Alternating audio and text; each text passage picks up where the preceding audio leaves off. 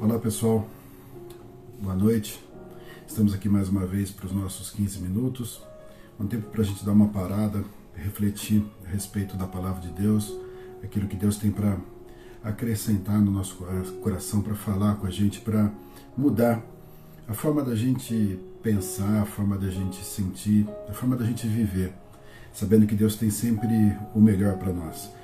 E hoje eu quero lembrar aqui de uma frase que está registrada na palavra de Deus, na carta de Paulo aos Coríntios, na primeira carta, capítulo 1, versículo 25, onde Paulo estava falando a respeito da mensagem da cruz, falando a respeito do discurso realmente, essa mensagem que é uma mensagem de salvação, a mensagem da cruz com poder para salvar vidas, com poder para transformar vidas e uma mensagem que nós entendemos como uma mensagem impactante que muda realmente o destino das nossas vidas, muda completamente a nossa história.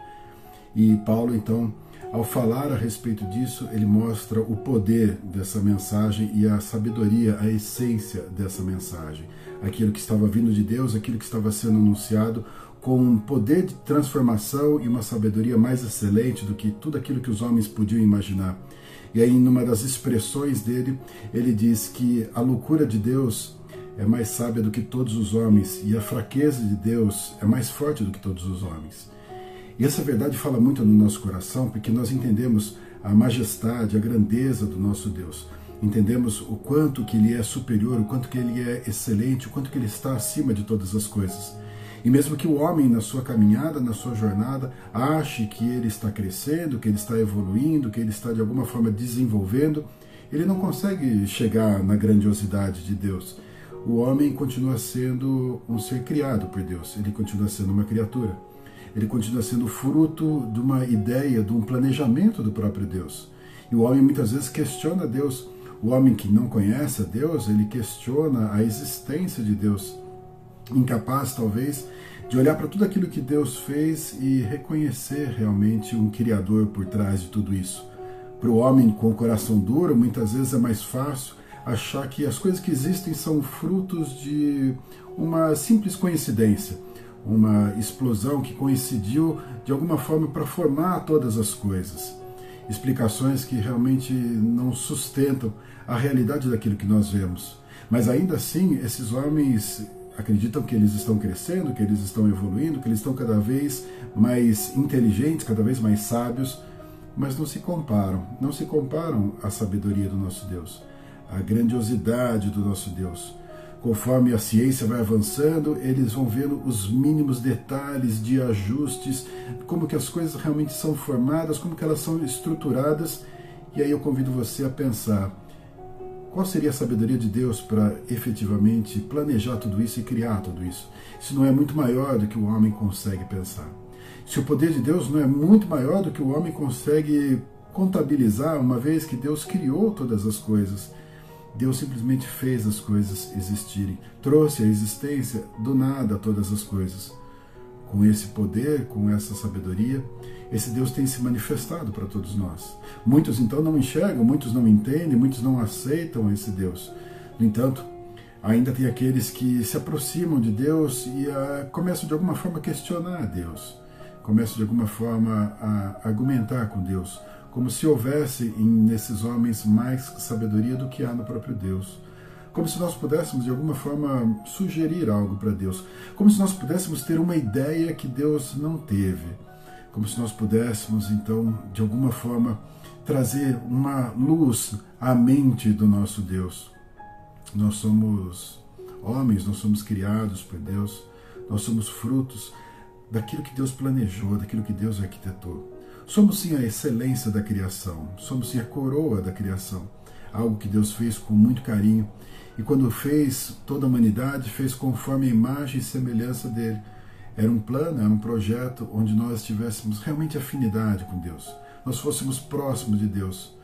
Mas não tem como a gente questionar a sabedoria de Deus. Não tem como a gente questionar o poder de Deus e achar que de alguma forma nós podemos fazer além daquilo que Deus faz. Podemos fazer melhor do que Deus faz. Ao entendermos essa majestade do nosso Deus, essa grandeza, e entendemos como Paulo traz naquele texto a mensagem da cruz, a mensagem da salvação, nós começamos a ver como somos pequenos, como somos dependentes, como somos frágeis. A palavra nos fala que nós éramos condenados à ira. Nós estávamos destinados então à ira. Pela misericórdia de Deus que enviou o seu filho Jesus para falar conosco, para nos ensinar e para morrer em nosso lugar, nós fomos então resgatados. Fomos então salvos da condenação, salvos da ira. Que poder é esse? Que poder é esse que pode mudar completamente o nosso destino, mudar completamente a nossa história? Que sabedoria é essa que consegue entender que o sacrifício daquele que nunca teve pecado, que nunca cometeu os seus erros, que um cordeiro sem mácula.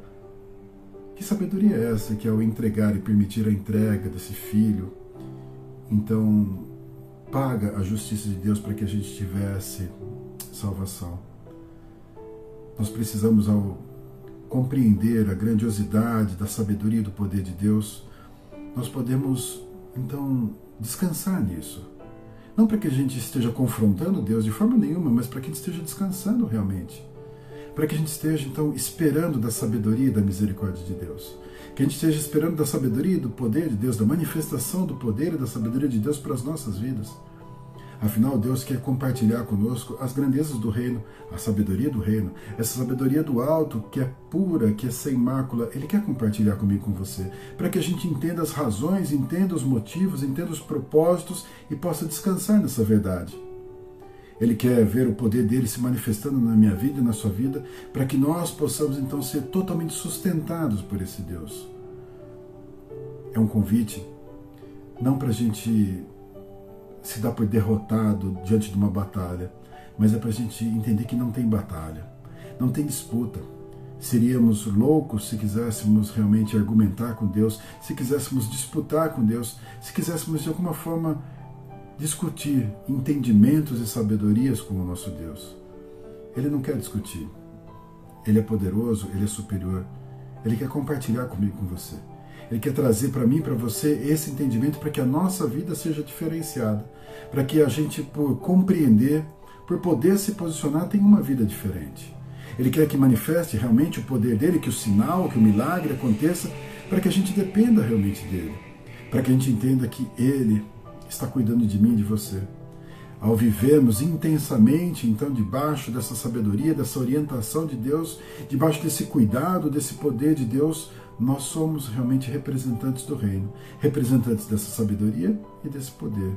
Somos convidados, então, nessa nossa jornada, na nossa caminhada, a testemunhar quem é o nosso Deus, o Deus que cuida de nós, o Deus que realmente nos sustenta. Que a gente não queira questionar Deus, discutir com Deus.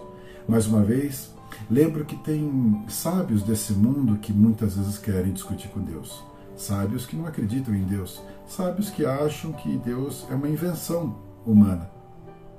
Sábios aos olhos dos homens, mas não aos olhos de Deus. Agora, nós que temos uma consciência da grandeza de Deus, da existência do poder de Deus, que não sejamos nós também a questionar, que não sejamos nós a duvidar, que não sejamos nós a de alguma forma querer ensinar Deus a ser Deus.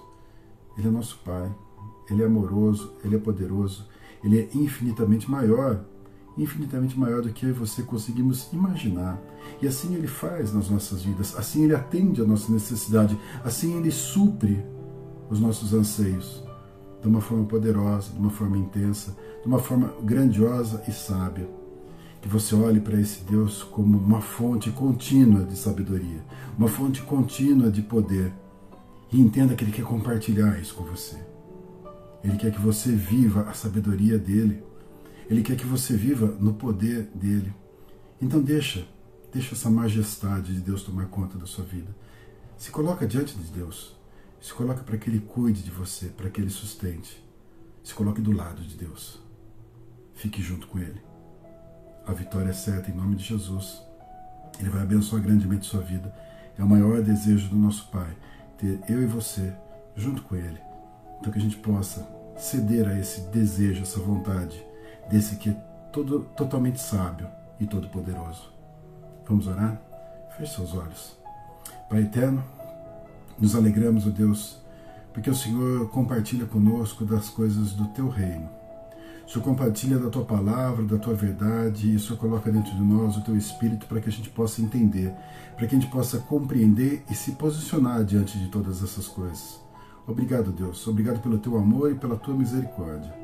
Nós pedimos a Deus que o Senhor continue se manifestando, falando conosco, nos instruindo, nos ensinando e manifestando o teu poder para que haja total dependência do Senhor, que nós reconhecemos que precisamos de ti. Nós não queremos, ó Deus, nos posicionar como opositores à tua sabedoria, nem contra o teu poder, ó Deus, porque sabemos que o Senhor pode muito mais do que nós e o Senhor sabe infinitamente mais do que nós. Queremos sim, ó Deus, viver junto com o Senhor, viver a mensagem da salvação, a mensagem da cruz, com toda a sua verdade e poder. Queremos viver com o Senhor, queremos estar do lado do Senhor. Então proporcione isso para nós, ó Deus, o descanso no Senhor que a gente possa viver assim intensamente, Pai, em nome de Jesus. Que seja a escolha de todos os nossos dias e a tua bênção nos alcançará. O teu cuidado se manifestará na nossa história. Dá vitória para nós, ó Pai. Nos abençoa, nos fortalece. Abençoa a nossa casa e a nossa família, em nome de Jesus. Amém? Que Deus abençoe poderosamente o seu lar, abençoe sua família, no nome de Jesus.